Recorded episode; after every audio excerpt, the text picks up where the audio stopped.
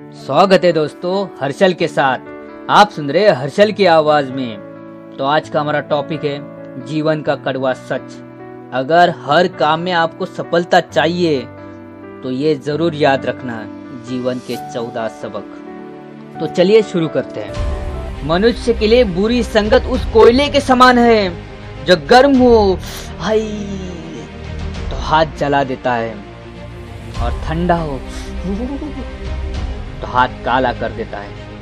अगर सफलता पाना है तो कभी भी बुरे वक्त और हालात पर रोना नहीं चाहिए, क्योंकि मंजिल भले ही दूर सही, पर घबराना मत, क्योंकि नदी कभी नहीं पूछती कि समंदर अभी कितना दूर है। भीड़ के साथ चलना आसान होता है, क्योंकि भीड़ व्यक्ति को हौसला देती है। लेकिन यह भी एक कटु सत्य है कि भीड़ आपसे आपकी पहचान छीन लेती है।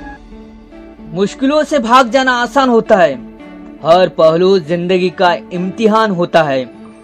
डरने वालों को मिलती नहीं कुछ ज़िंदगी में।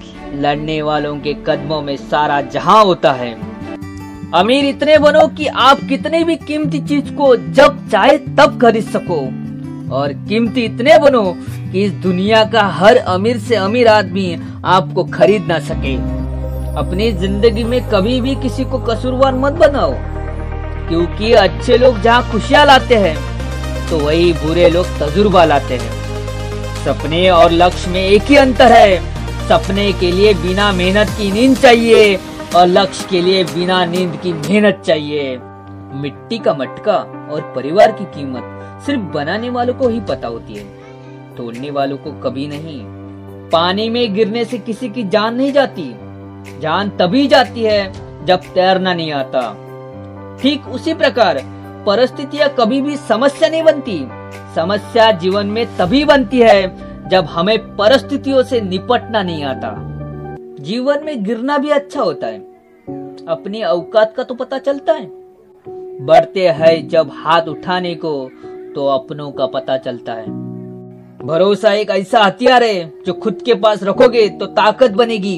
याद रखो वही अगर दूसरों पर रखोगे तो कमज़ोरी बनेगी। संघर्ष में आदमी अकेला होता है और सफलता में दुनिया उसके साथ होती है। ये बात सच है। जिस जिस पर यह जग हंसा है ना, उसी ने एक दिन इतिहास लिखा है।